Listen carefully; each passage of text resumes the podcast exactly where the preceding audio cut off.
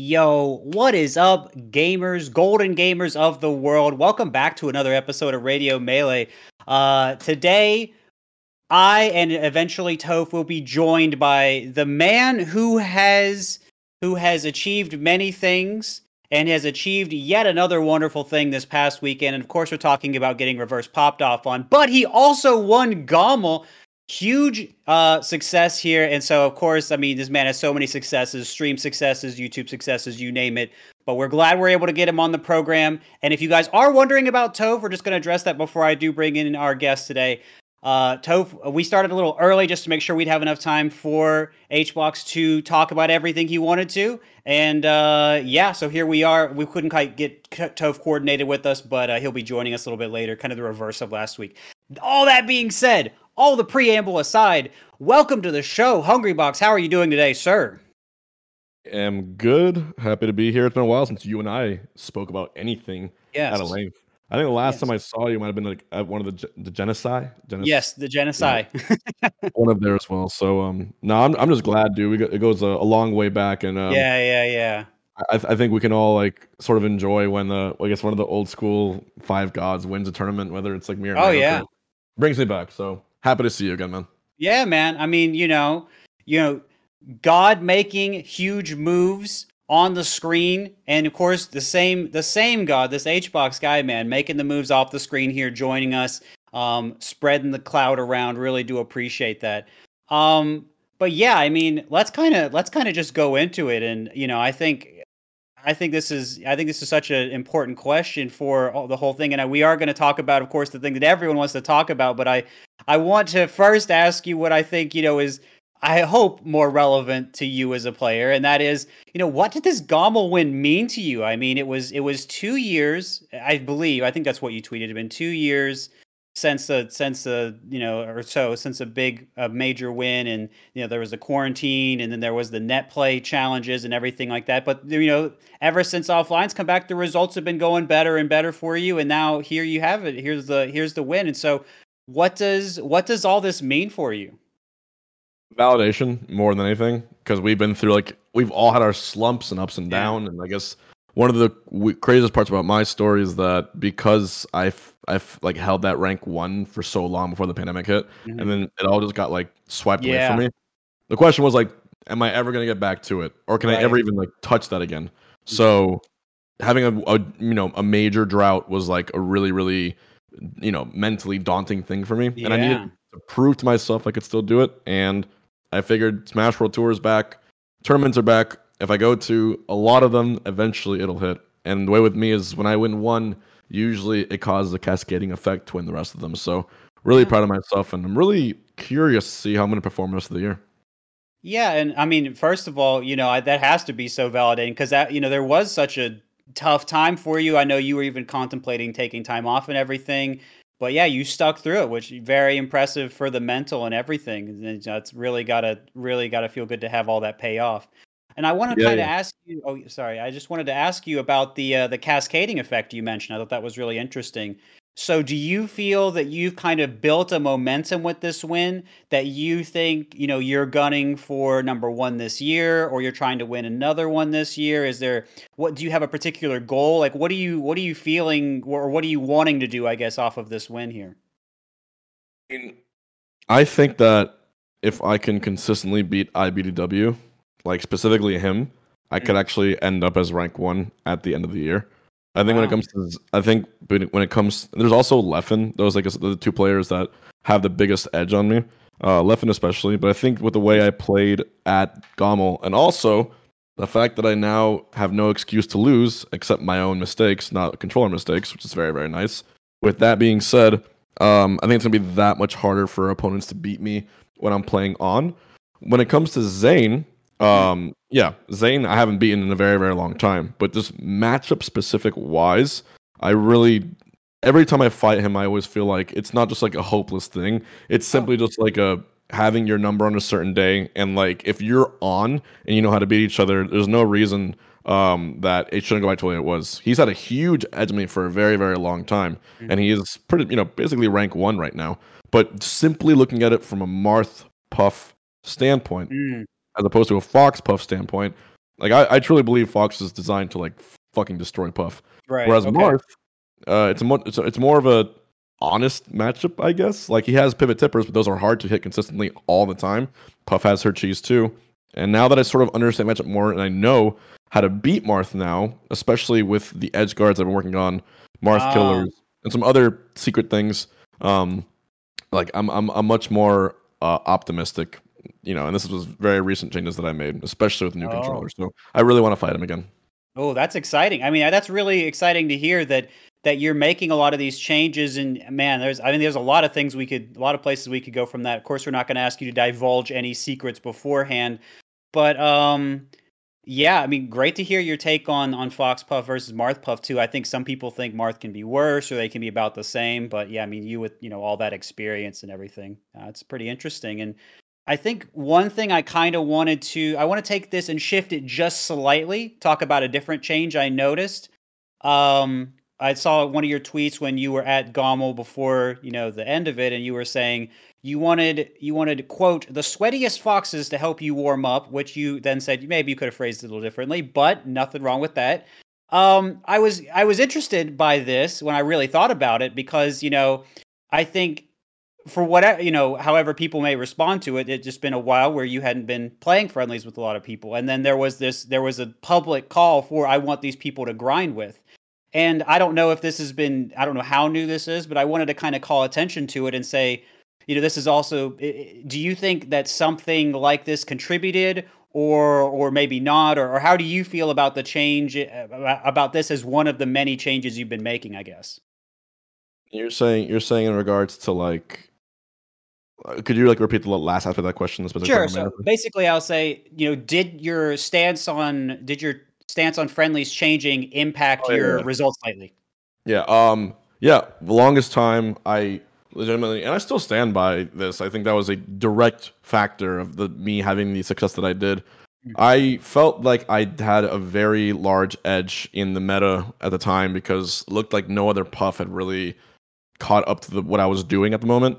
And when everyone was like constantly begging to play me or wanting to play me, I thought to myself like, you're you're you're get, like gaining everything from this and I'm gaining nothing. In fact, I'm losing a lot more. My job Mm. gets a lot more difficult. I l- probably lose a lot more often to you guys. And I was thinking about like what what is the reason? What is my impetus to like actually Sure. give you guys this intel that I have? Why can't you earn it the same way I earned it by not fighting against you, but fighting you only in bracket? Because I can know a matchup, but again, the Fox matchup is very different from the Mango matchup or the Leffen mm. matchup or the Mew2King or Armada matchup. Me and Crunch always treated these as different matchups and almost like an arms race, right? Yeah. But what happened was over the course of the pandemic, I thought like, man, did I just get way shittier at melee? That wasn't really the case. What was the case is that other puff players just started to catch up, got very close to, I would say like maybe like eighty percent to you know eighty five as to like my peak, and it was getting they're getting really really good. Um, and all these other top players were now able to play against them, and the strategies employed against them eventually ended up working against me. So when it came down to it, like that was that was that was the the, the quick and dirty. It was just Oh, so knew- it was just, it's just a numbers game, huh? it was, was just- Yeah. It was yeah. it was no one no one had really played no one had really been able to show the matchup the way it's supposed to be played or in in my opinion the way it should be played. Um but now it's just like what is that? IBW pop on emote. Oh my god. Sorry. I was almost threw up. But uh, everyone everyone got a lot more familiar with it too. At the same time, I got a lot more familiar with the current Fox meta and the current, you know, box players and the way Ah, peak yeah. players approach things. Every character just got pushed way, way higher. But that's Right. the reason Right. I enter these tournaments. But like today, I'm entering, uh, you know, TMT West Coast after my ultimate run. Like, because I love that bracket. I want to keep on playing, and I think it's the best way to up for a tournament. And with double down around the corner, like why not, right? So Yeah, for it's sure. just for sure. familiarizing yourself with that new meta.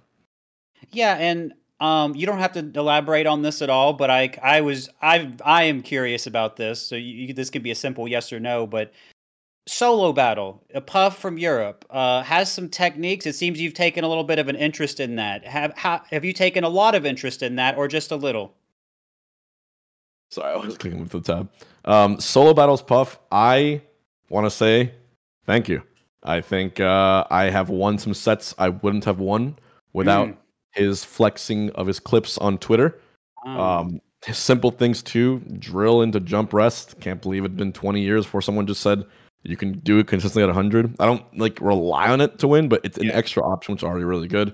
Um, but I'm re- I really really like when someone pushes that idea forward and pushes the you know every little tool the puff can have in this meta is that much more important, especially Yeah. versus Marth, especially guaranteed edge guard tools, especially like just ways to counter cheese. Like the whole game is a dairy farm at this point. So like I'm not lying. Like can we be, can we be honest? Like it- oh the game- man. It's becoming touch of death, and that's and that's that's really really what it is. So um, whereas solo battle and some of the other puffs really have this talent to break down the game into its constituent parts.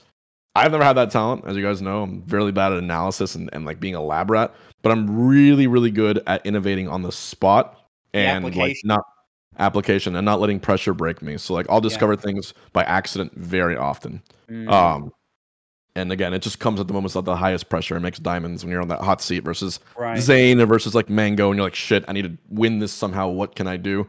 And your fingers kind of guide you into a new surprise. So Yeah, and hey, well said on that. Uh, speaking of being in the hot seat and important situations, oh, it's time for what we've all been waiting for. All right, let's talk about it. Me and you, Hungry Box, let's talk about the thing we're really here for today. All right, let's stop talking about this nerd stuff and start talking about the reverse pop off. The meta define the meta changed last weekend. I don't know if you heard. The meta changed last weekend uh, when you defeated IBDW, and then it was not you who popped off, despite struggling with him for a long time. And you mentioned how important it was to beat him earlier, but it was actually he who popped off on you. And you know there are there's a lot of talk going on about how okay it was. If you're cool with it, he said it was a joke. So I what I want to do right now, Hungry Box, is I want to know, you know, how I mean, without guiding anything, I want to know how you felt about it, and let's just go from there. What what was it like for you in the moment, and what's it been like for you looking back on it? so I think the best way to summarize it is uh Moist Critical made a video about it. It's now Yeah. number two or number one on trending and gaming Uh-huh. in the world. Um it's gone to the point now where the storyline of Gommel isn't me ending a two year drought. That became the storyline of the tournament. Right? yeah. it's con like that's the way things work. I'm very very used to that. So it's like in a weird kind of way, Cody, you know, he made me not get as excited to win, but also he seemingly countered the entire narrative of the tournament. Um, Yeah. so in hindsight, looking back at it, I'm starting to get a bit of angst towards it, but it's also like hilarious to look back on, and it's moments like that like the moments that when it happens, the moment you're just like, what in the fuck is going on? But then you look back at it and like, this entire game and community is so silly. No wonder it's still around, right? One Yeah. day someone throws a crab at you, another day like Yeah. you know this happens like, and so for some reason it seems to follow me all the time. I don't I don't know why. That is strange. I, I don't yeah, know Yeah, how, how that just- happens. There's, there's always there's always a, an entire new episode of a TV drama whenever I go on the main stage, and so but it's like that's what makes the game special that I feel. Hmm. Um, so in regards to all of that, um, looking back, it was funny. In the exact moment that it happened, Yes. I was low key weirded the fuck out. But You then while you he was weren't doing it, mad. You weren't mad or anything. It wasn't mad because Okay. you know why? He told me about it ahead of time. Oh, how far ahead? Wow, sorry. Thanks for the bits, Willie Boyle. Holy shit. Um, he told me about it and he said, next time you win and pop against me, I'm gonna pop off back on you. He like mentioned it like a month or two ago. So when he did the first and he started short hopping towards me, like when he when he did that, um, I'm just like, wh- and then I I sat there and I looked at him and I remember like, oh yeah, you told me about this and now you're doing it. And I was Oh, looking at him just like him having his moment, him doing it.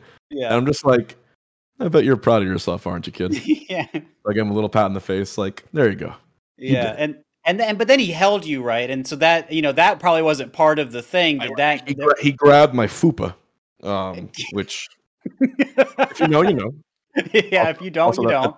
I put that comment on Moist Critical's video. It has like fifteen thousand likes on it now. Holy Now the fupa is part of the melee canon. It's now part of the hoopa. I guess is now part of the canon. of the Beautiful, beautiful. Iceberg. So um, the reason he grabbed onto it is because, like I was saying earlier, he's not used to popping off Right. like a real legend. And Oh, so when yes. you do it, you have to get ready because you're gonna you're gonna take a few days off of your life. It's unhealthy for you because you have to scream that loud. And I get I think uh, now when he did it, he- the the same thing happened to him happened to me when I fainted. You scream Right. too loud. Damn, Willie, thank you. Holy shit! When you scream too loud, the blood leaves your head. I think, and I think it goes towards your diaphragm. I believe is a science Okay. or some okay. other muscle, and that's why Yeah, you get yeah. lightheaded because you need your diaphragm. That's this muscle right here when you're singing. That's what allows you to make really really loud noises. Um, and I'm pretty sure that's why it happens. So he held on to me because he was about to fall. And now I'm thinking about it, and I'm thinking, what if he had done all that and just immediately fainted right in front of me? Oh, jeez. and I just looked down at him. I think that would have been like ESPN front page. Like if that had happened, Yeah. I legitimately that would have been one of the the most insane moments in the You entire. try. You try to revive him right there. That's just a moment. just like yeah. no, no. Instead of doing CPR, I just kind of just fist bump his hand. and oh no. It would have been violent, dude. It would have been oh no. Oh, it, could- it could have gone a lot of ways, but he held on to me, and uh, Yeah. that's what it was. Well, I mean, it's good you had awareness. It's good you were a good sport about it. Um, and I, yeah, I think the angst, you know, maybe some of the frustration you feel about the narrative is very understandable. And that's again why I wanted to start our conversation today with, you know, what what the win meant for you because, you know, I mean, that's important. That's for for you. I mean, I know the the larger community is going to have its own set of things to talk about, but for you, I think that's that's what really matters going forward. So I wanted to highlight that for you and uh, everything else, and they they were going to listen for the pop off story anyways. So, uh, yeah, I mean, I, I'm I'm really glad to hear that it seems like it's gone all right, and and yeah, I mean, I I, I think I don't think you'll get less are- clouded. Yeah, people are like already asking me what my counter counter pop off meta is going to be, the anti anti pop off meta. Oh, okay. I have a few options, you know. Maybe Oh, I can could just we one? Yep. I could, you know, I read this so often, and I say like, uh, like I was because there's been so much comment talking about it, and people have been like, guys, that wasn't even that cringe compared to the the uh, theatrics and acting that HBox does when he wins. People Mm. still think that like when I like pop off and win, I was going to like- ask about this. it's like a personal thing or because I want the content. No, it's because like I'm I'm I'm just like weird like that. I don't know how to describe it. It's it's like literally when I'm that focused on a match, I think the reason no one else pops off that hard is because no one else to this day has played Puff in a top eight situation like that. Try playing Jigglypuff against a Fox that good and feel how fragile the game is. And when you hit, I mean, a roll in rest read, like, yeah, I'm going to scream out loud because I'm surprising myself. There was so It's- much tension. There it was building. There's Yeah. so much tension. Like, Yeah. you can't half-ass the game. Just be like, oh yeah, I'm just gonna play. Like, no, you can't autopilot versus Cody versus Mango versus Zain. Well, against Mango, you can autopilot Genesis because I don't know what the fuck that was. But when he's playing on, like, you, you cannot, right? Like, you need to Yeah. have every single thing like on it. And I think the more people like that refuse to believe that or accept that, I just realize like it's not that they refuse to accept it. It's that they just have never been good enough at something to feel that feeling. I think, especially at a video game like Melee. Um, maybe if I was in their shoes, I would have been judgmental too. I would have said like, no, he's it's what's this guy doing? But like, I think that when you invest yourself that hard into it, it's like I'm not the only I'm not the only person that's ever like popped off. Like a lot of Right. people do it, and the whole Done it. premise of it, yeah, you have too. I mean, you have one of the most insane iconic pop-ups of all time.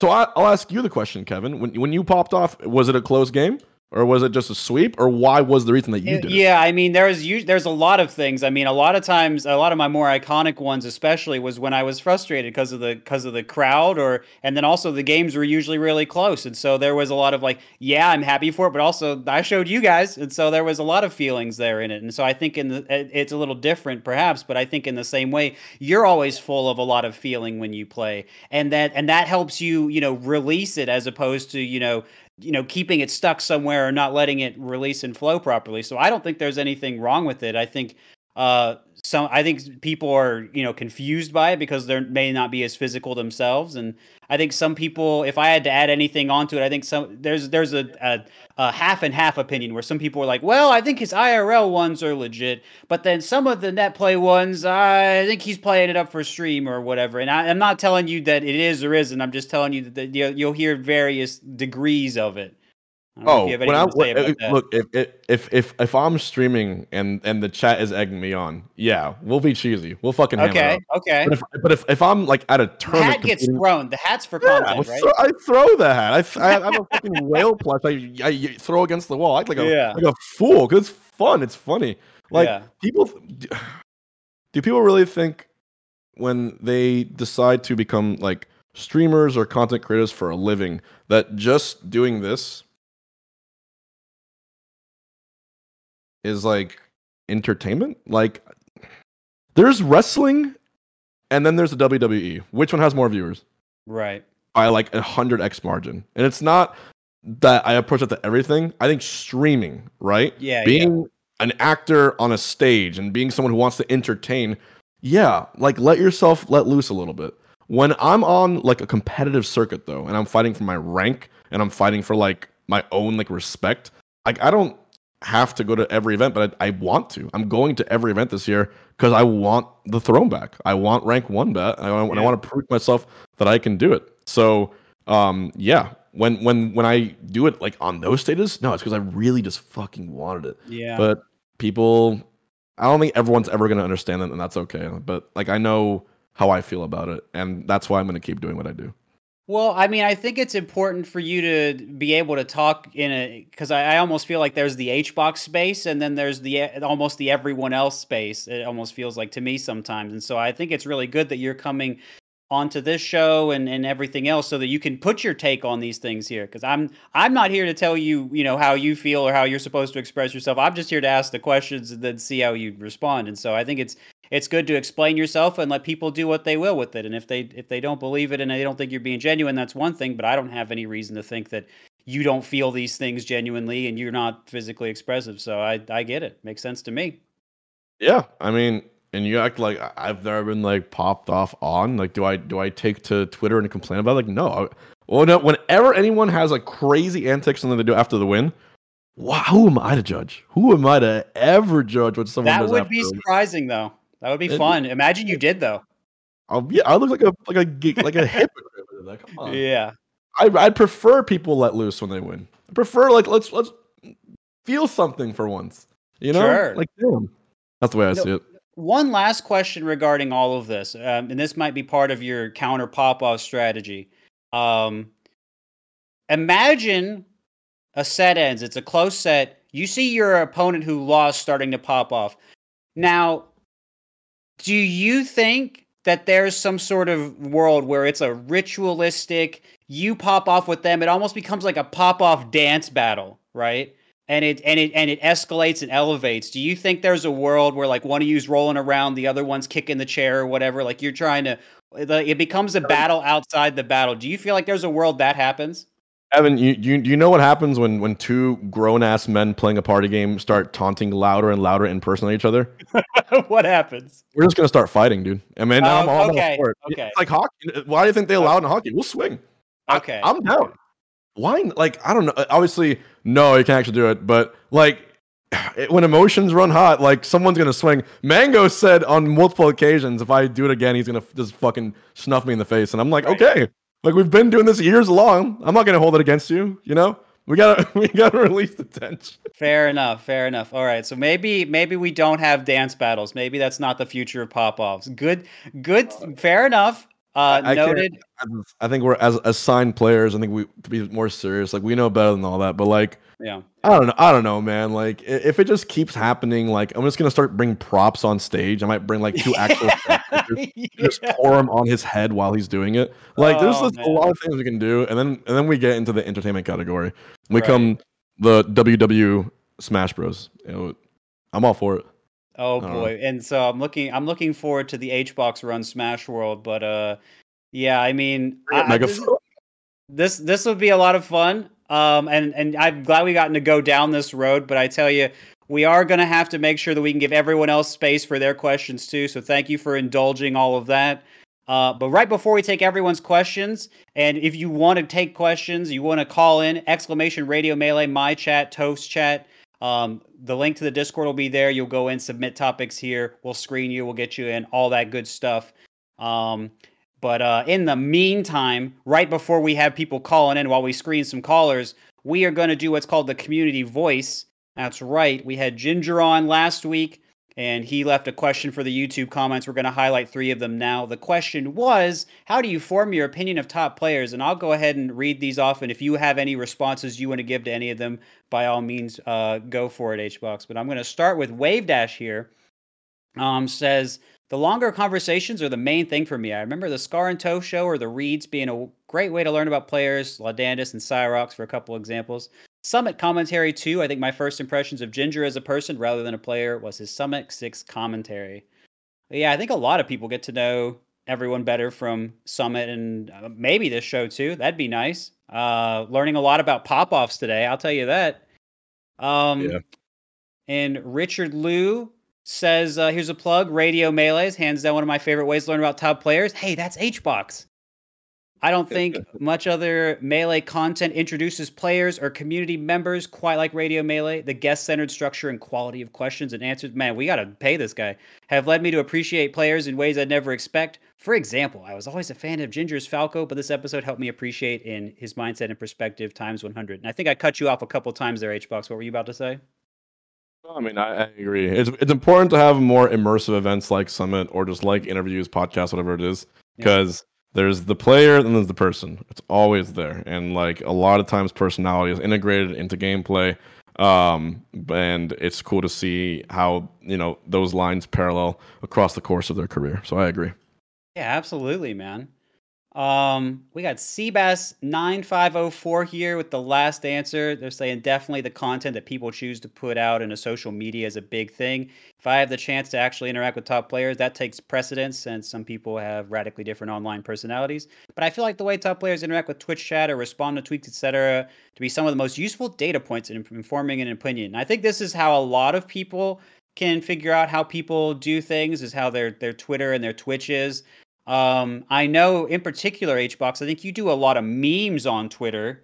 Uh, how do you feel? How do you feel that that that does for the audience? Do you feel like I guess that's endearing, huh? The memes, the memes get the the goons coming, huh? It's really straightforward. If you see something and it makes you burst out laughing, like personal, like actual air leaves your nose or mouth, mm-hmm. it's probably gonna hit. So okay. when I saw the the stupid like me and IBDW like Wojak, the chat thing. I uh-huh. saw it. I'm just like, there's no like the moment I tweet this out, it's just gonna it's gonna spread like wildfire. Yeah. And so I did. Like I'm just like, why wouldn't I? It's it's so on point. It's so on the nose. Little yeah. things like that. There was the guy who DJ'd uh, his pop off. I retweeted that one. Oh, that was, was good. You know, there's the, the the, the crappy MS Paint one that the guy did in, in record time. um, there's all all sorts of things, and you know those things like yeah it's poking fun but believe it or not it actually gets a lot more like people's eyes on melee. Yeah. So um it's it's kind of a good thing. It's a very good thing actually. Cool deal. Yeah definitely. Social media i think one of the biggest ways to outreach right now and i think you really hold it down there for sure. Um so yeah important important for top players to think about but also yeah just a good conversation for everyone to have. How do we how do we figure out how we who we want to interact with and how do we make our impressions of these top players uh, yeah. That oh, go ahead. No, no, yeah. Just the, the more the more zany, wonky moments happen, the better it'll be. And I think one day when someone gets very, very angry that a Steve just three stocked them in Ultimate, they're gonna get suplexed through a table, and we're gonna enter a new era of Smash Bros. Uh, it'll be it'll be a lot more lawsuits, but we're gonna we're gonna patch things ourselves, or we're gonna yeah. patch ourselves up. Right. Right. All right. On that optimistic and loving community note, let's go ahead and move from there into some uh, caller questions. Um, first of all, we've got Ninja Mushi calling in. What's up? Um, how you doing and where are you calling in from? What's your question for us today? Hey, thanks for having me. Uh, I come from Texas. Uh, not really involved in the melee scene here, but okay. uh, but yeah, Um, so my prompt is an age-old question, but I think it might be fairly relevant to where things are heading right now. Mhm. Uh, with Zain taking losses exclusively to Sheik these past three tournaments, HBox sometimes hitting a wall against certain Fox players, uh, Jmook possibly struggling against characters like Yoshi and Puff, and so on. Uh, how dependent are tournament results on bracket luck, and what can top players do to offset their bracket demons? Do you think we'll see top players starting to rely on secondaries more like it used to be, or just grind out their tough matchups and remain headstrong to win their, with their solo mains? Uh, I'm just curious what you guys have to say on it. That's a That's a good, really question. good question. Timely question too. But yeah, Yeah. please. I think this is a great question for HBox to tackle. So by all Yeah. means, sir. In a weird way, like the first I compare it almost to like when someone's like campaigning for like either they're running for like an office or something like that. They only go to the states where they need it the most. They're not going to go to a state where they already do well on. You know what I mean? And when I say that is like I'm not going to spend two hours a day practicing Peach Puff or Sheik Puff or um, a matchup I'm really really good at and like or Falco Puff. Right? Those are like I know at the back of my mind, and no one's like really giving me trouble there almost at all with it. I'm gonna spend all my time warming up, uh, either in brackets or playing against like Fox players. Fox players are n- like 99 or 95 percent of all my losses. Uh, I think this past year feel like they've been to Fox, and it's just like that's where it always is. And then there's Zain, but it's not Marth. It's it's, it's not a Marth problem. It's a Zain problem. It's not really a Falcon problem. It's a, it's a Wizzy problem, and in some cases none or whatever. There's these players that are that specific to it. So to answer your question about bracket luck, yeah, you're gonna want a good bracket more than a bad bracket. And the question is, you get good brackets more often if you are higher seeded. But the way it plays out, like uh, what was it? Cody had to play Mango, right? So Cody earned higher he got second seed, and he had to play Mango, which most people will be like, that's a bad seed. But then it's because Mango's results weren't as good as last year, and then he dropped down. Sometimes it really doesn't matter. Um, and there is RNG to it. I'm not gonna lie. There's some there's some factors you can't control. The best thing you can do is be prepared to beat everyone, and that's why my demon IBDW against him this time. I wasn't going in rushing in like a dummy. I played the ledge. I played the defensive game. I wanted him to bleed out, and it was a very very close set in either case, and it's just part of the way the meta develops. So, um, yeah, just one of those matchup specific things that I wanted to try out. Yeah, for sure. And I I mean my own take on the bracket luck situation is I actually think bracket luck is is almost getting a lot more relevant right now with so many people having having matchups they're struggling with more. So I think this is some, is a reasonable concern, but I also think, you know, will it will it matter from tournament to tournament like if for example, um you know what is HBox going to continue to being able to do to do similarly against Cody, for example? Like that would mean that there would be less bracket luck involved for him specifically, right? So uh, it's going to it's going to depend. And we saw Zain thinking about maybe going Puff for uh, Sheik, but um, I've also heard maybe he's going to stick it out, and so we're going to kind of see what he ends up doing uh, it's gonna be it's gonna be an interesting time, but at the at this very moment, yeah, it's it is unpredictable what people are gonna do, and it's hard for anyone to make like any big changes because there are so many big tournaments back to back. Um, that being so that that more makes sense that people aren't probably gonna try and pick up a secondary at the moment. Now, maybe once the once this you know big uh, few weekends of tourneys is over, maybe people will start considering that and everything like that. But at the moment, probably not. But yeah, there's been there's been considerations for it. Um, we don't know what Jmook is gonna do about Puff. HBox here has been giving him a real hard time. It doesn't look like he's gonna stop. Um, we're you know again Zain with with Sheik lately. We're gonna see. Now he's been going game five, so things could just start going the other way, but we'll see. And so yeah, it's it's it's an that, interesting situation. Oh, you please comment. Uh, Jmook can pick up Fox and beat me with Fox by, by the end of the year if he wanted to. You think so, huh? I know so. Uh, it doesn't. But what if- about all if the you- practice you have? It's Doesn't Fox. matter? Puff. It's Sometimes- Fox. It's a dishonest matchup uh, on both sides. Like it's it doesn't matter. Like that you can just lose for seemingly no reason at times. So um I've and I've seen it because Swedish Delight uh was a, a Sheik player. Oh, like- that's right. and the most infamous Sheik player to get me to the most game fives slash game fours, gets so close to time and never was able to beat me. And then he switches to Fox that he picked up like a month ago and takes, takes, takes a game off me immediately. I'm just like, yeah. the game is the way it is. Uh, I don't agree with all, the, all of Melee's mechanics and the way the matchups work, but um, yeah, it'll be a much easier path for him. And if he has a pocket fox to beat me, then Jmook has is that much one step closer to maybe being rank one one day. So that's mm. my call.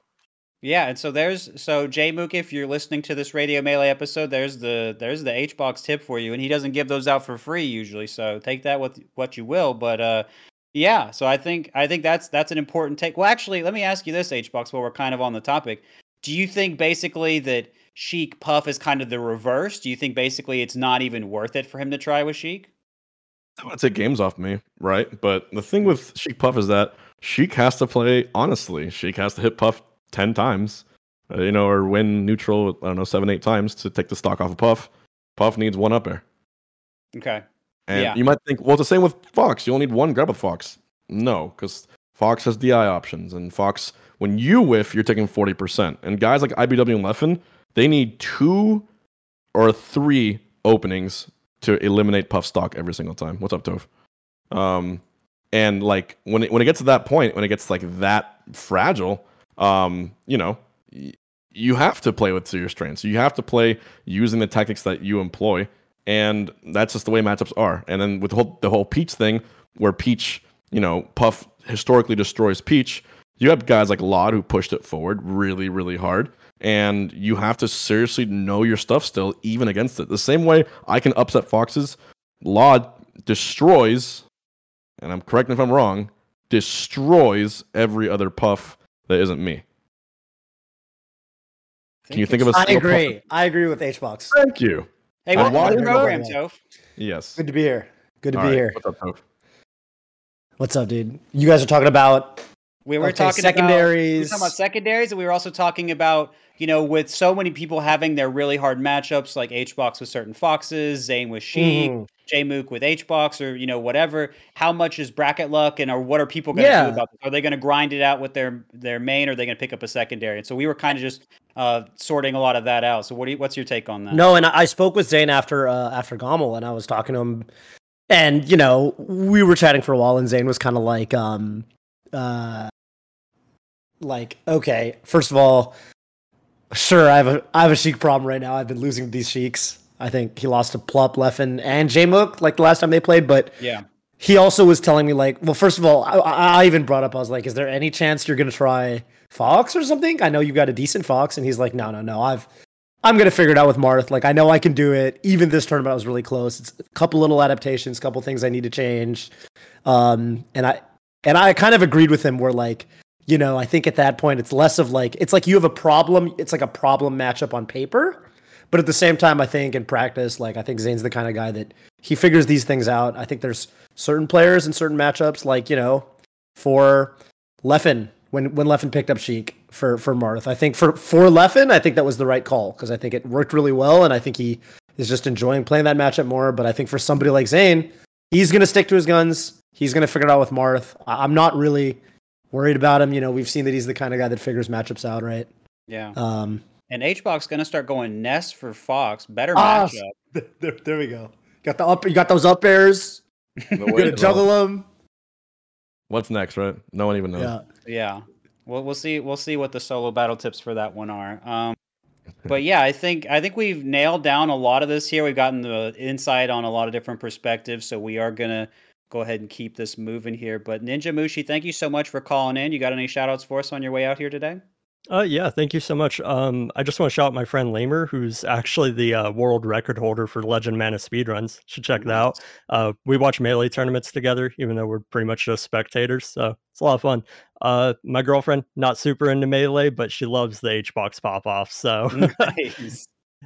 yeah, thank you so much. Hey, take right. care. Thanks, bud. Did you guys uh, obviously, I, first of all, I just got here and uh, dope we to have you. We did Good to see you. You. We talked about it. Yeah, what was that like? No- Can I just get the you know the 10 second summary? I know I'm sure you guys uh, it all out. Uh, what HBox? So basically, HBox wasn't mad about it. He knew it was coming, in the moment he thought it was kind of weird, and Oh, then I could tell. later- I could tell you was go, dude. You reacted like the the funniest possible way. Oh fuck my out? god! I was just like, Dude. and then it, it hit me like a few moments after. I'm just like, do I need to get this? Like, and when he, he grabbed me, I'm like, Cody. That's what I said. I'm like, Cody, what the fuck are you doing, dude? Yeah. that's what I was He was, saying to like, him, grabbing what are you. you doing? Yeah, and the the fainting thing makes sense now, but holy shit, what a moment! Yeah, Yeah. yeah, that's a conversation to go back and listen to. HBox and I really did a deep dive on that one, so that's that. I will. I will go. it back was and check that special. out. It was special to get the HBox insight on that. He had a lot of he got a lot of interesting thoughts on that. Um, but yeah, just another just another tidbit. Man, we are going to be talking about this one for a while. Uh, next caller, please. What are you gonna do? I like turtles. Welcome to the program. Where are you calling in from? What's your question for us today? Hello there, I'm calling from France, Paris, and my question is the following. Dear Henry God, how does it feel having competed in this game for so long since 2008? How do you keep up with the Slippi kids, and how long do you think you, and by extension the older top meta players such as Mango, will be able to compete at the top level? Fun I have a rule because everyone's been asking me about when I'm going to retire, and it's hmm. very, very simple. Very, very simple.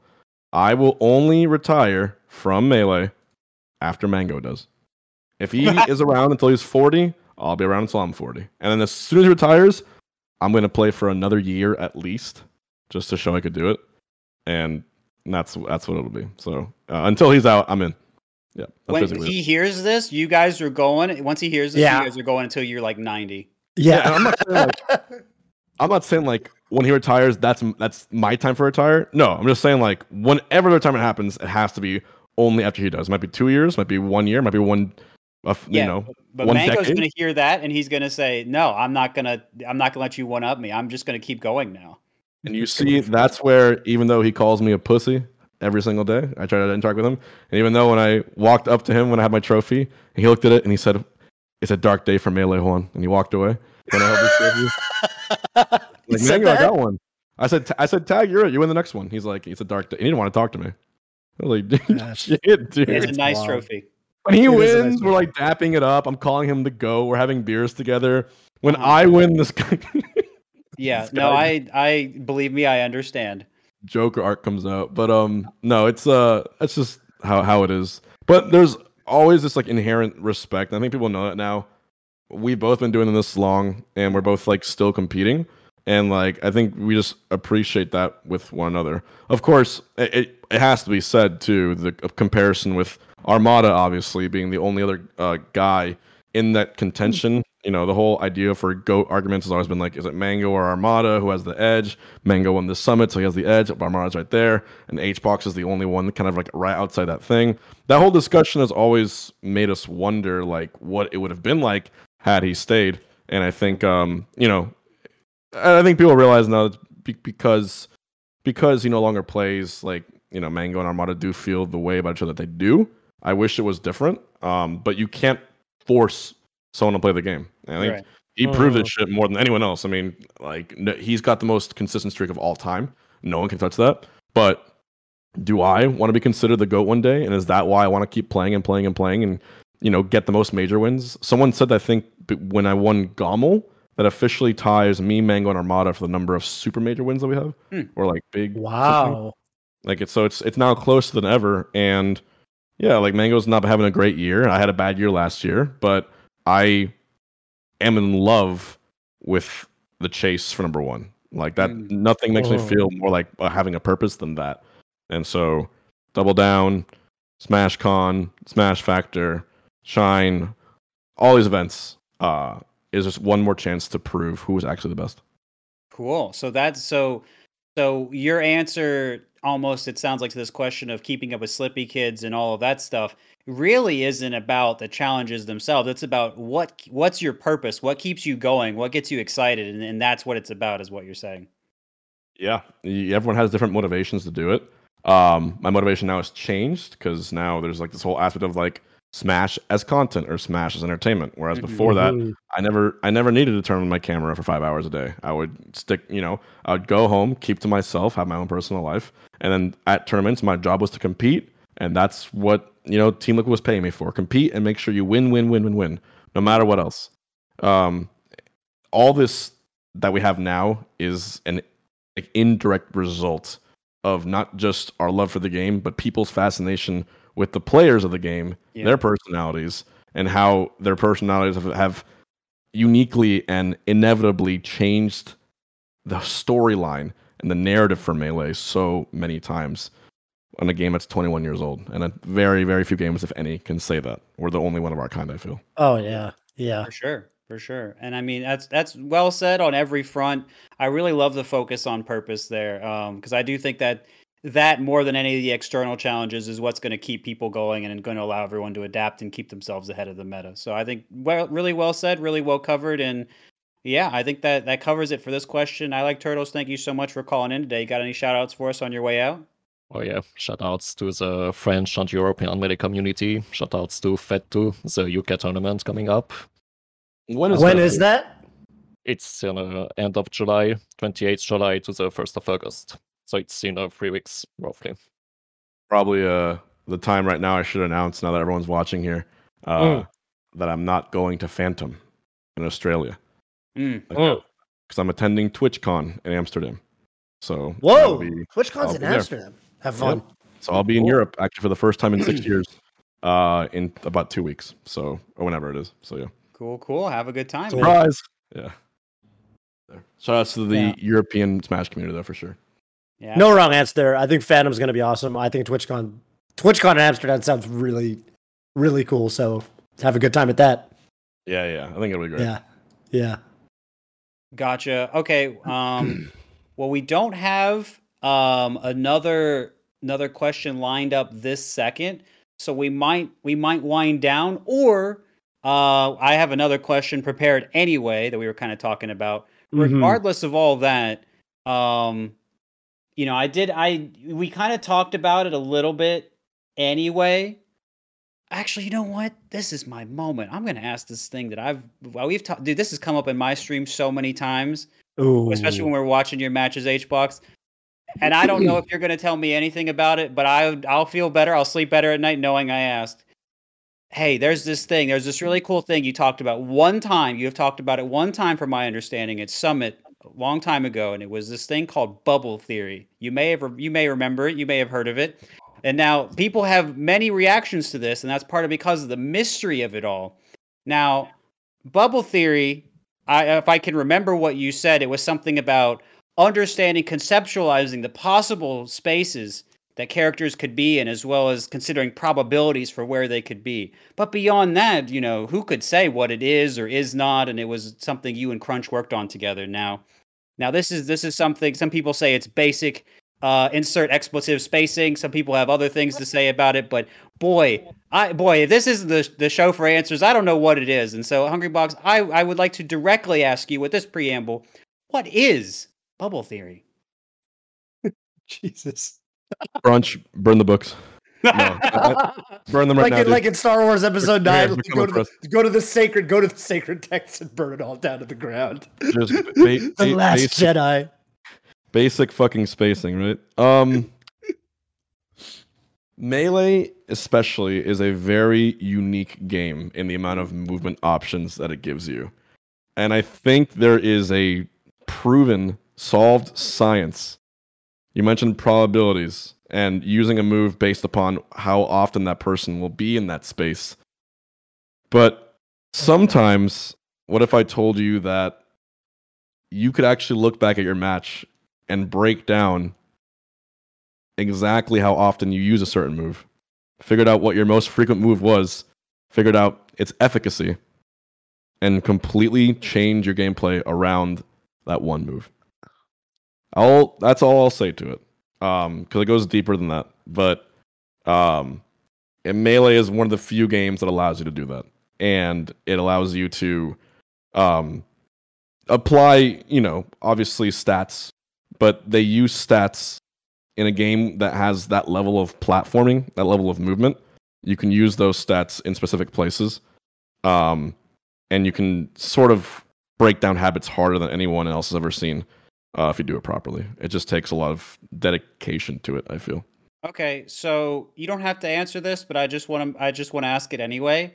Uh I thought you were saying earlier that you didn't do a lot of analysis or those types of breakdowns, uh, does that mean someone else is doing it, or you're doing it in a very specific way, or or something like that? We can move on from this, but I just I wanted that I was I'm confused by this juxtaposition. Actually, what I was talking about was you know what me and Crunch used to work on. You know Hmm. before the pandemic, Crunch retired from being my coach, and I actually just realized that Gommel 2022 was the first super major that I won without a coach. Well, Since- congratulations. Ooh. Wow, Yeah, since like 2015. all you. So Well, that's hey, pretty good crazy. stu- So good stuff. So so basically, what you're saying is bubble theory is dead. No, it's No. not dead. It's it's been changed in a secret way, and we don't know about it. Listen, think PB, if you strike when- bubble theory down, it will when come we- back when stronger we- than ever when when Crunch and I had the goal of defeating Armada on his own turf at that faded DreamHack Winter 2015, when we had that goal, Ooh, yeah. we you know he literally drove up from Orlando. I was staying in Jacksonville. He stayed in my apartment for a week, and we really broke down the game into parts no one, including ourselves especially, had ever seen. The stuff we had discovered wasn't posted anywhere. It wasn't this this thing that was talked about. Like he had this way because you know the guy for those that aren't familiar, Crunch is my best friend and coach. He works at Google now. He's one of the smartest guys I ever knew. He had this way of seeing things. We would play board games together, and if the board game had anything to do with strategy or like like deck building or something crazy like that, he played Magic. He was just really really good at it. It's like he he could see the coding in something that wasn't coded. That makes sense? So yeah, yeah. Melee is coded, and so there's you know a quantitative way to change it frame by frame. There's things that are always will work or never will work. Mhm. Um, but there's so many variables and there's so many coin flips in a game like that that moves that fast um, that how you approach it directly dictates your success. Right. When it came to Armada, if we're fighting against a wall like him, a Fox player like him, we had to wall him back. If he dominated the ground, we had to dominate the air. So it became actual like like a race of arms. Like it felt like warfare in game. And I said, only put ourselves in the place where he's uncomfortable, and only do that. Never, ever, ever give him Mhm. one shot of you giving him a free win or a free grab. If he doesn't do it, you're playing chicken. One of you has to budge. And I'm telling you, the Fox player will always budge first because their fingers are moving much, much more faster. And their synapses are flaring much, much faster. And I feel when that happens, just the biological instinct is that I must perform because I only have so much stamina. So there's a whole happen. there's a whole outside perspective of this game. So when box controllers were introduced, that's a whole discussion, different. But I think that broke down that theory because with box controllers, you suddenly can play. I think with like a third as much stamina and move even faster to, Mm. for that much longer. Like a box player could do their inputs. I feel for like 15 minutes rather than like an eight minute game. Um, that's the way I see it. But un- until then, yeah. And you Yeah, sort of think that like with the advent of box controllers, you know, you'll, you're you're going to start seeing people play more patient. They're high Well- APM, but patient as well because Yeah, yeah. Like uh, patience is obviously in a, like the end all be all of almost anything, any game that requires uh, reaction times and making quick decisions. Patience will always pay off in the more time. Um, and what what what is what is the most tried and true way you describe melee? If you if you got a guy who's running, bashing himself against the wall over and over, and you have a guy who's standing still waiting for the guy to mess up, who's gonna win? Like eighty percent of the time, it's always it's a it's a game of punish. Fighting games are a game of punish. There, every once in a while, you have mangoes. You have people who can relentlessly put pressure, and when they're on, you have to take the pressure, and you're going to get hit, and he will win. But that doesn't happen often. That's the the inconsistency of his results are akin and make sense with the style that he plays on. You know what I mean? He can bust her out and get 13th, or then win a summit and double reverse 3-0 Zain or whatever on FD. Like it, that's the way he approaches the game. That's why he's got like the you know the excitement factor that it does when he wins. Whereas with me, I'm always going to be the whiff punisher. I'm always going to be the autocorrect for melee, and whenever you make a mistake, I will kill you. That's always going to be the way I play because Puff just as a character can't rush in. Mm. But the really special thing is in this current meta, you kind of got to be aggro. You can't just sit back the entire time and let the game happen to you. Because there is counterplay for Puff and the ledge. There is counterplay for you hitting on a platform the whole time. It's all there. The best part about Melee right now is watching them And when they have that one sliver of an opening, when they're dash dancing back and forth, and maybe they trot a little too far, maybe they mess up a little input, maybe they jump a little early. You talk you talk about bubble theory, right?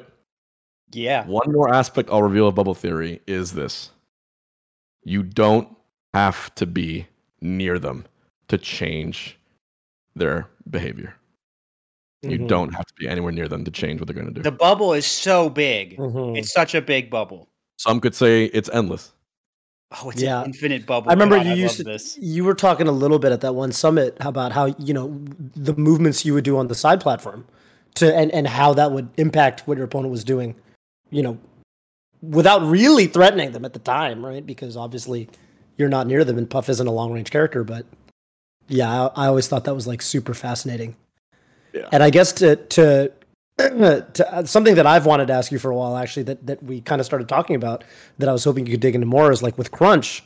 So Gommel being again the first major you've won uh, without a coach, right? Something that I think you got an unfairly, and this is something I've been trying to emphasize on commentary. I think something that you got an unfairly bad rap for for maybe like the last year or two is like, oh, HBox isn't labbing or he's not using new technology. So you know you've got guys like let's say Solo Battle would be. a I good actually example who's talked to him about this a little bit. You guys talked about it? We talked Okay, about solo battle, and he talked about how he I- was doing new tech and Yeah. everything like that. Yeah. Right. Because I I have, like, I have, like, my shooters in the chat. They'll just at me. They'll tag me in a post and be like, "Hey, HBox, look at this." I'm like, check check this you. out. "Thank you for Right. the, for the new the, new the new uh, weapon. Thank you. I appreciate it." Just little Yeah. things like that. But um, again, grinding and and and labbing will only get you so far. Like Mhm, the mhm. one thing I do well is Mhm. like I know how to fight. I know how to sit in that hot seat and feel no pressure um, a lot of the time because I've exposed myself to that high pressure environment so often to the point now where I almost barely feel nothing.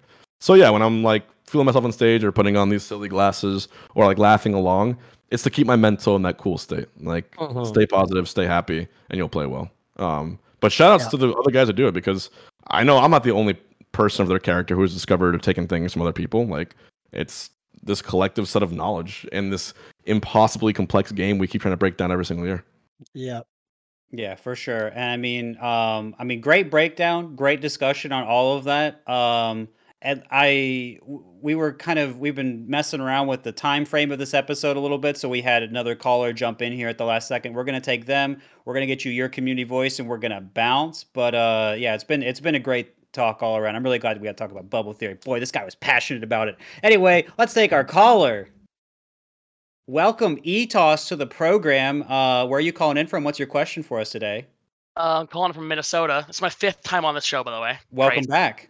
Uh, my question is how, speaking to what you just talked about, uh, how do you think Jigglypuff can evolve as a character into the future, especially with the new tech being pushed forward by like EU puffs like Solo Battle, Kingu, Jamie, Jamie, and more? Also, why do you think no one else can push Puff's play to the limits that you do? What makes you so much different than everyone else that's tried over the years? Cool question. It's gonna sound weird, but I think the same reason that no one pops off to the extent that I do is also the same reason they weren't able to push the character there. Bro, And I are you think- telling me if they start popping off, they No, they no. start popping off? It's it's a funny way to say it, but I think people don't they have trouble putting in they can get to 80% or 85. They can push that much of their entire psyche into it. But when you like actually lose yourself inside the game and make it feel like it's it's that's the only thing that there is, like that's when you can hit your max max play. And again, I said it 3 times, I'll say it one more time. You cannot hit that until you have exposed yourself to the the difficulties of a horrible bracket to the absolute you know anti-puff meta that has been established over the time you have to just constantly face it head on you have to lose over and over and over again until you can hit it losing is required you cannot be the best without losing. That's one of my favorite things about fighting like this or any sport in general. No shot you can ever be the best without having you know you're just completely been rolled a few times. And i think that because i was that competitive from the age of 13 to do to, to go to as many locals as i did to go to as many nationals as i did to fly myself out to all these things and as a teenager to balance it all the time too to play in these fucking online brackets and ultimate and melee every single day i have created a lifestyle where it's not just something i'm okay with i prefer having that pressure on me now and puff is a pressure character She doesn't apply the pressure; she feels it, and that's what's special about her. But that's what makes her very difficult. She looks easy on the outside, but at the absolute top top level, you have to control. You have to balance a balloon with knives, like I usually say, and juggle it, and uh, that comes with just a lot of experience. So, will one day one person do it? I'm sure, but until they've they've been through the trenches like I have, it's it's hard to hit it that consistently. I feel. Um, I mean, that's well said on the latter part. I was curious about what you think on the former. Um, how you think Jigglypuff will evolve as a character. Um, I mean, one thing I could think of from hearing some people talk about Puff, seeing various technologies, finding more rest setups, more ways to combo into it. I mean, we've Yeah, seen. Tech Chase rest, for example, mm-hmm. but I'm sure I'm wondering what else you think there might be. the meta is rest everything. The meta, it, it, it's in one direction. Rest is Puff's best move. It's one of the best moves in the entire game. There's no mm-hmm. reason to push the meta anywhere else as specifically as figuring out every possible instance of what can and cannot be rested within the human reaction time phrase window. Like if mm-hmm. Wizzy played Puff, maybe he could rest a lot more stuff, but you got to be practical too, right? Yeah. Crunch measured a lot of reaction times for a lot of players, and apparently I have one of the faster ones or fastest ones, which probably helps with it too. Like reaction tech chase, when you know which way they're gonna roll, it's one of the easiest things you can pull off. Try reading or reacting to which way they're gonna roll when it's loser semis and you're about to lose a thousand dollars and you have an entire Mm. crowd full of, you know, uh, rowdy Canadians yelling at you. It's it's it's different, you know, it's different. So um, yeah, optimizing those rest setups will be the future of the game. But then the guy who's able to use them in those situations will be the winner.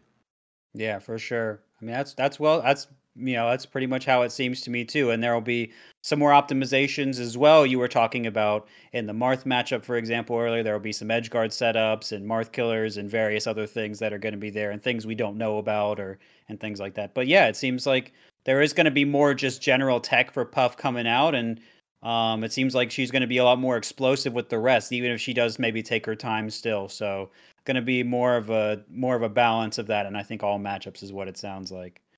Um, That's the way it's going. Yep. yeah, And uh, gonna be it's gonna be an interesting future to look forward to. Not just with, with that matchup with Puff, but even like the Marth Sheik stuff. yeah. Do you keep playing the lopsided matchup? Do you keep pushing it, or do you finally give up on the character and try it? I have been a proponent of never giving up on the main, ever. Mhm. But not everyone believes it, and not everyone has the same level of success. I'm just maybe just a little crazy. That's why Yeah. I've stuck with Puff, and always will be. It's the only character I'll ever play in bracket. I think that's the cool thing about melee is melee is the kind of game where you can do that, right? Like the like you talk about these are these are bad matchups, but they're still bad matchups because there's so much depth to each character. You can still push them.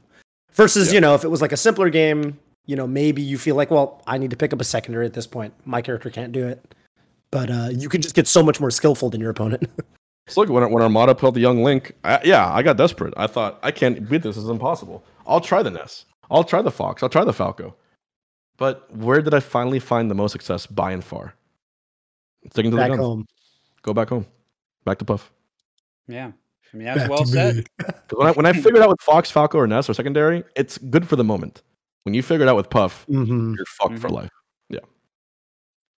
Absolutely. I mean, that's well said. Yeah, the, the it's all. I think in melee, especially hard game as it is, and enough difficult, deep matchups and difficult opponents as it is. If you could do it with one character, it's it it makes things a lot easier. Um, Yeah. for sure, for sure. But yeah, I mean, I think HBox well said on all of that. Etos, I think we've covered it. You got any shout outs for us on your way out today? Uh, shout out to GOML. Great event. I lost my voice screaming for Jmook. That's my boy. Sorry, HBox. Uh, uh, shout out to To- yeah. Shout out to Toph. Uh, for being there this weekend. Hung out with Hope a bit, and then uh, shout out to fun. Minnesota. Very. Minnesota. Minnesota. Yeah, Ben, my boy, Hey, preeminent For sure, for was there. sure. All right. Nice Take care, gamer. All right, thank you so much. All right. Well, we've we've asked plenty of our questions. We've taken plenty of callers, and there's only one thing left to do, Hungrybox, and Mm. that is the community voice. A question that you've got to ask for the YouTube comments, or for, or if you like for the community at large, something you want people to respond to, something you might be curious about, um, or something you just think is funny. You know, we we've had questions on here before. Who would Elijah Wood main? Uh, we've had questions. What would make you go to your first local? You know, so it Mhm. could be serious, it could be silly, it can be whatever you want. You know, we did just have the one about what makes you inform your uh, opinion of top players uh, last week. So really, can be any sort of thing. But yeah, this is your time, your moment, your question. What are you thinking, man? Be like a, melee, a melee question, right? Melee community. I mean, it uh, Could yeah, even be, yeah. It technically doesn't even have to be melee, but it would Oh, well, be I- directed to the I- melee community. I play both games. Um, uh, but it's- I'll ask a question for one for melee, one for ultimate. Ooh, okay. So melee, I had this like what if situation, like would you press the button, right? And the button is you need to sacrifice one current top five player permanently to bring back Armada permanently. Do you do it? Wow. And who and who do you choose? but not. They don't die, right? The sacrifice. Yeah, they- No, they they fucking die, Kevin. okay, well, I'm not pushing that button. no, no, no. matter I think what, just- no, they, they don't. No, that you you you you uh It's, it's a They're- they're- they're retirement. rate- it's a retirement it's for unretirement. broken. They, they can't play anymore. Yeah, something like that, or just they just don't want to play anymore. Um, the question is, do you do it, and who do you switch it with? So I'm actually curious to see what the answer to that question would be. And the top five would be um uh we'll bring Mango out of it because if you sacrifice Mango, you're dumb. Um, we'll put we'll put in Wayne, Cody, me, Leffen, and I guess Plup or Amsa or I whatever. think Jmook's been Oh, J putting Mook. Yeah. himself in that conversation lately. Oh, we'll call those five: Jmook, me, Plup, oh, or Jmook, me, Zain, Cody, Leffen. Yeah, interesting. So, which of the foxes do you want to push the button on HBox? well, but he brings back Armada, right? So Yeah, it's- You're it's tra- a fox he's trading fox. one. He's trading one rather play against Armada than another one, right? Nah, Um, well, all right, Xbox- fair enough. Xbox like get Ar- get Armada out of here. I would. I don't know. I'd I'd switch one Swede for another. They're both gonna give me like the exact same amount of trouble in the Fox Puff. Mhm. Um, so yeah, probably Leffen for Armada. fair enough. Fair enough. Toph, are you pressing? no, no, because I don't know. I I think that um. Nah, man. I like who we got, and I feel like the people that we currently got. I don't want to. I don't want to influence anybody's answers in the YouTube comments, but I feel like the people that stuck around to where Okay, we are fair now, enough, like fair enough. you know, I think that that should be honored, and um, Fair enough. and and also you know like people it's just we got so far in the meta uh, the way things were i don't want to mess with the we got a we got a recipe for success right now right for, for me i you know it's the butterfly effect you know you change one thing who knows what the hell happens right. All right. right. And then, um, my other question. I mean, it's actually an ultimate one, but it's very topical. We've Okay.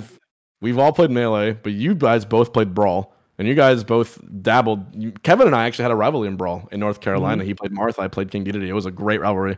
Um, Oh, Yeah, we were both ranked in our state. And then we, when we played Brawl, there was Meta Knight, and Meta Knight was Oh. so obviously the best character to the point where he was Yeah. banned in certain rule sets. He was the only character I think that got banned officially in certain rule sets. Then you had Smash 4, the DLC came, Bayo was broken as shit. mhm. Um, but Yeah. the game died out, and I think Nintendo released Ultimate quickly enough to not so the, the scene didn't worry about banning Bayo. It's like she's gonna the game was made dead anyway. Who cares? Now it's Ultimate. Now Right. there's a question mark if there's any other Smash game in sight anytime soon. The game is no longer being patched. The number one character in the game now is Steve, and that happened recently actually. But what the problem with Steve being the best is that the tech for him and the options are exponentially growing more than any other character. Now a bunch of 15 year olds and 16 year olds are picking up the character, winning super majors with him, and uh, it is it's getting pretty scary. So my question is, if MK Leo, Mm-hmm. who is the protagonist of the scene, the stalwart of the game, right? The one man who can do it, if he gets rolled by Acola or one of these Steve players from NA, if he loses 3-0 to them, will the character get banned within the year? huh Yes. See? you think And you know the thing is, right now, Smashers are more knee jerk than ever because Yeah. of social media, because of what they Mhm. see. Will it Mhm. happen? Uh, I'm, I'm saying not not within like 2022, within 365 days of Leo losing to a Steve, will the character be banned? I That's think the question. only way something like that probably doesn't happen is if there are counters to him that come up, or if you know, I don't know what the leadership in that game is like, but in melee, we struggle to we struggle to do much rule set rule set changes, and so if there's a leadership problem there and it's hard to organize and there's no Mhm. committee or anything, then it, it might Yeah. just be for that reason. And they're like, well, he's not broken enough. It's not everyone in top eight using them because that's what people were saying about Meta Knight. It was like only seven of eight people in top eight using. them. Ah, you can't ban him. There's- Yeah. and then, you know, people, and there, the thing is, like, I'm remember I was the puff player in melee. Like I had dis- so much discredit to my life, and I'm glad now people realize that she's not this like overly broken piece of shit. All the characters are pretty good, but you know she still requires the work. Steve in that game, if you fix like three things, like minecart and how often you get diamond and the ledge stalling tech that they have with the pl- platforms, they fix Mhm. those, the character will be fine. But there's no more patches to the game. It's the first time where it's like the game's done. As far as we know, nothing else being touched to it. What we have is what we got, and it feels unfinished. He's like the one character they forgot to nerf.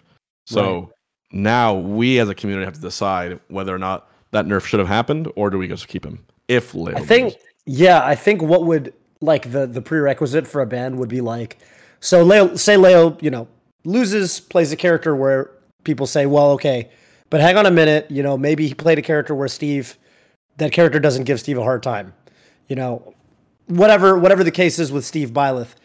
If Leo can't pick up, you know, because I've seen a lot of talk about certain characters that do really well against Steve. I've seen people say one of the answers to Steve might be hero yeah, as you a know, hero, for, ex- for example, right? And Yeah, so exactly. maybe the meta just turns into something where you just need a counter pick for him. And I think if that's the case, if he's got bad matchups and people just have to pick up a pocket character, then it's a different story. I think one thing that's pretty common with these actual ban-worthy characters is that they need to have a matchup spread where you can't just pick up a counter pick. You know, I think that's going to be a big part of that. And I guess something that we can uh, we can t- take a look at in the community voice if people have any insights on that. Remember, you think a- a about his ban- matchup spread. A, a banned character is never like who number. Uh, let's say number uh like, or I was number one with Puff, right? right. no one ever took the idea of banning Puff seriously because there wasn't like any other Puffs like that were in contention to win a tournament. Mhm. With Meta Knight, you had like 16 different Meta Knights. Oh who, my like, Yeah. plagued And if they, all and if you time. didn't Yeah. play All Meta Knight, you had a secondary. Yep, you Yeah. had to. Right? Yeah, and then you you had had to. Bayonetta's everywhere, and other top players secondary Bayonetta. That is when the idea of a ban happens. And I think Right. right, now, yeah, I'm seeing. I don't know, man. I'm. I look to the left, a Steve win in a local. I look to the right, a Steve wins in Spain. I look at the tournament I just won at across the stage. Onin wins GOML. I look Have at the been- invitational, uh, you know, uh, Acola Mhm. win. Like, holy crap! When you when you realize you can't stop avoiding it, that is That when yeah. the question should be raised. A character should never, ever, ever be banned if one guy is winning and one guy only. Ever. Right. Yeah, agreed. But when you have six guys, seven guys doing it, let's talk about it. Do you know um Hungrybox, do you know anything about like uh are there any existing super top players like people like MK Leo, Sparg0, you know, Light, Tweak, etc. Are there any of those players that are o- obviously Acola's already there, but are there any players that are thinking of switching to, to Steve? Because that would be interesting to see, right? Because that happened with Bayonetta. I wish For the example. buzz would switch to Steve. I The think, Buzz I would be- the Bu- I think the buzz Steve. Would, I'm gonna text now actually. Yeah, you should tell him. Okay, well, while I'm sure someone's told. I'm sure someone's told him. But anyway, Yeah. Um, I can see Zachary doing it. Ma- I can see managing Buzz- managing your mining must be like managing managing your Pikmin. There's some similarities. Yeah, whenever when everyone says like, "Oh, I have a Sora secondary," or "Oh, I have like you know this like X character secondary," you're just like, "Come on." When someone says, "I have a Steve secondary," you're just like, "Fuck!" Like this is now I, we have to be concerned. now. Mhm. And I'll be I'll say this one more thing too because I'm passionate about it. People comparing Kazuya anywhere near to Steve to ban Kazu. What? Like, are you? What? How is it even close? How? Oh, he can build blocks. He can build his own platforms. Have you seen Minecart? Like, it's not even a, a debate. Kazu, not even close, dude. People people want to ban Kazu. They're just salty because their friend beats him up with them. I'll, I'll be honest. Like, it's it's not even close. I don't feel. Mhm.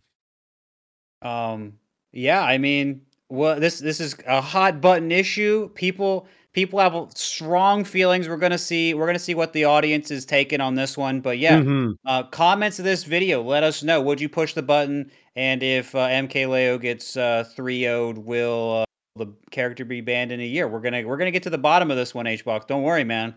Yeah. Uh, in the meantime, that's all we got. Questions Really? asked, questions answered.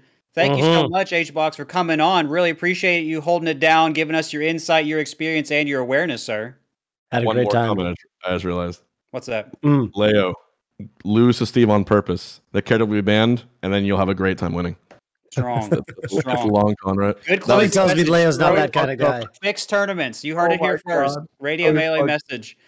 Thank you so much, HBox, for coming on. Thank Ike. you so much, Toe, for holding it down. Really do appreciate it. And thank you guys out there for calling in, listening, and watching. This is Mhm. Radio Melee signing out.